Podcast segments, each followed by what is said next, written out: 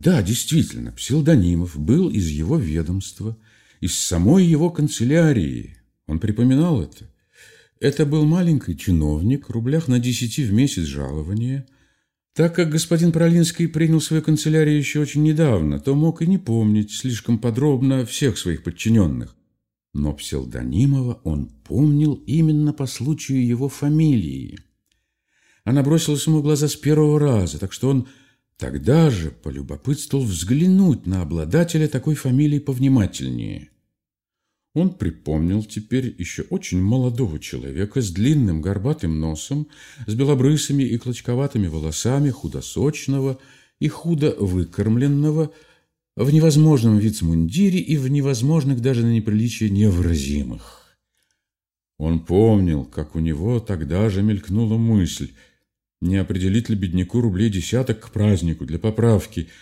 Но так как лицо этого бедняка было слишком постное, а взгляд крайне несимпатичный, даже возбуждающий отвращение, то добрая мысль сама собой как-то испарилась, так что псевдонимов и остался без награды. Тем сильнее изумил его этот же самый псевдонимов не более как неделю назад своей просьбой жениться – Иван Ильич помнил, что ему как-то не было времени заняться этим делом подробнее, так что дело о свадьбе решено было слегка, наскоро, но все-таки он с точностью припоминал, что за невестой своей псевдонимов берет деревянный дом и 400 рублей чистыми деньгами.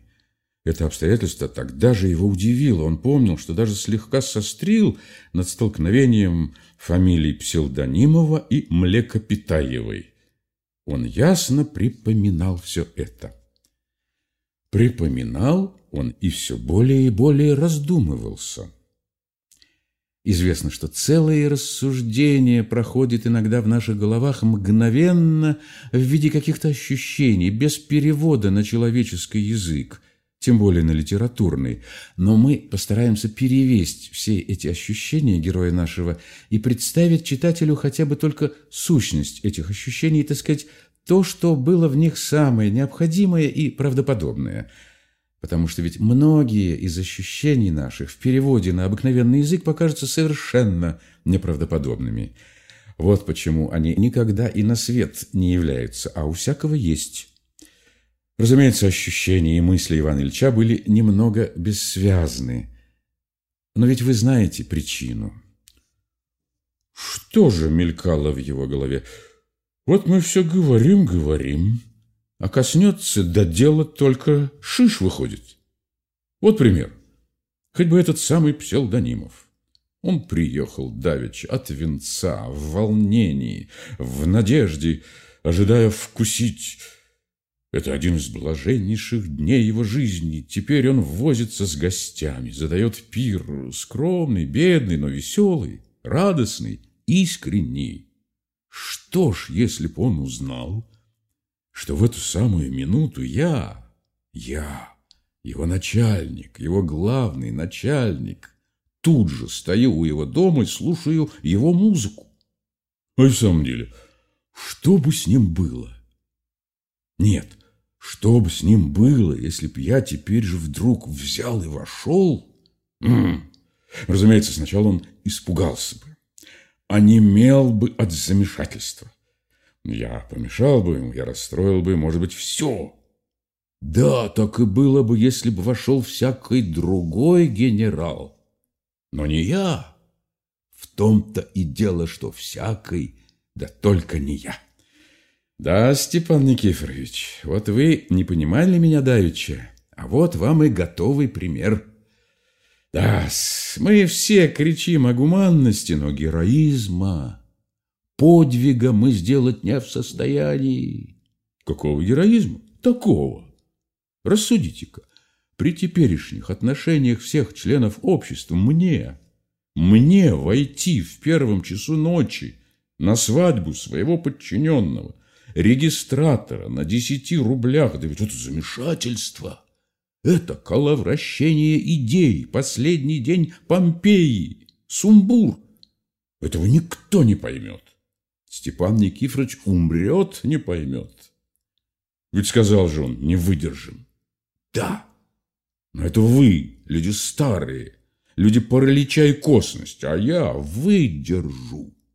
Я обращу последний день Помпеи сладчайший день для моего подчиненного и поступок дикий в нормальный, патриархальный, высокий и нравственный. Как? Так, извольте прислушать. Ну, вот я, положим, вхожу. Они изумляются, прерывают танцы, смотрят дико, пятятся. Такс, но тут-то я и выказываюсь. Я прямо иду к испуганному псевдонимову и с самой ласковой улыбкой, так-таки в самых простых словах говорю – так и так, дескать, был у его превосходительства Степана Никифоровича, полагаю, знаешь, здесь, по соседству. Но тут слегка в смешном это к виде рассказываю приключения с Трифоном. От Трифона перехожу к тому, как пошел пешком. Ну, слышу музыку, любопытствую городового, узнаю, брат, что ты женишься. Дай, думаю, зайду к подчиненному, посмотрю, как мои чиновники веселятся и женятся. Ведь не прогонишь же ты меня, полагаю. Прогонишь. Какое словечко для подчиненного. Какое уж ты, черт, прогонишь. Я думаю, он с ума сойдет, со всех ног кинется меня в кресло сажать, задрожит от восхищения, не сообразится даже на первый раз. Ну что может быть проще, изящнее такого поступка? Зачем я вошел? Это другой вопрос.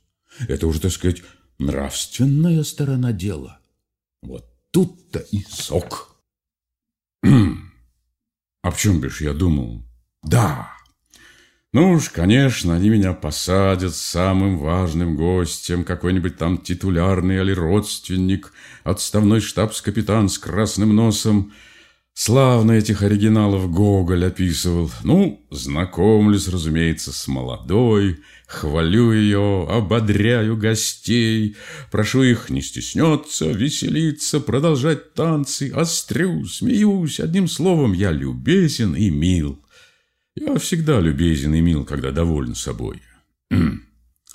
Тот и есть, что я все еще, кажется, немного того. То есть не пьян, а так, Разумеется, я как джентльмен на равной с ними ноге и отнюдь не требую каких-нибудь особенных знаков. Но нравственно, нравственно дело другое. Они поймут и оценят. Мой поступок воскресит в них все благородство. Ну и сижу полчаса, даже час.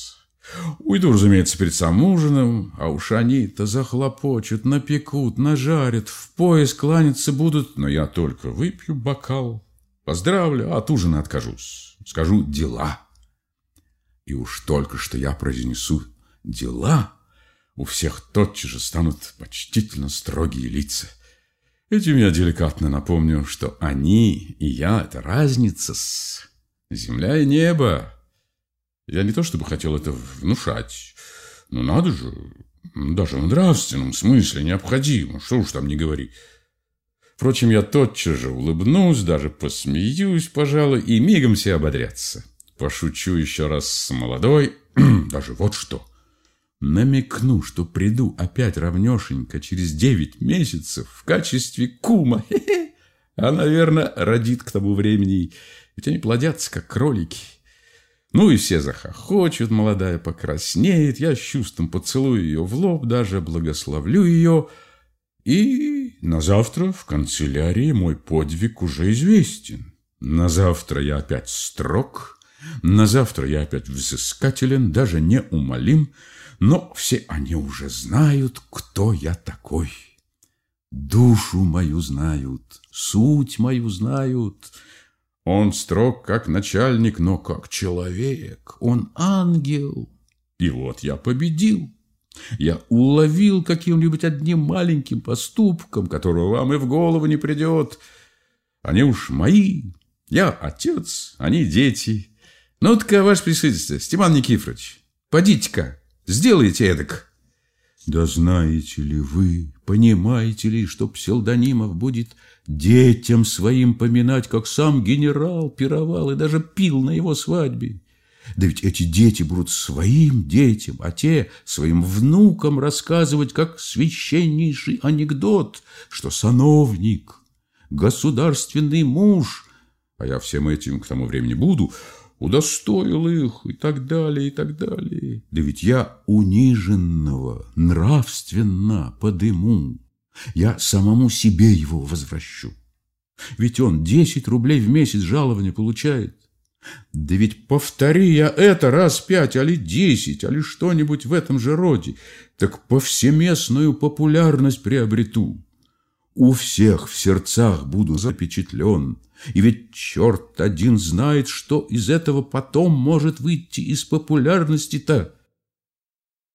Так или почти так рассуждал Иван Ильич. Господа, мало ли что человек говорит иногда про себя, да еще несколько в эксцентрическом состоянии. Все эти рассуждения промелькнули в его голове в какие-нибудь полминуты, и, конечно, он, может, и ограничился бы этими мечтанницами, и мысленно пристыдив Степана Никифоровича, преспокойно отправился бы домой и лег спать, и славно бы сделал. Но вся беда в том, что минута была эксцентрическая.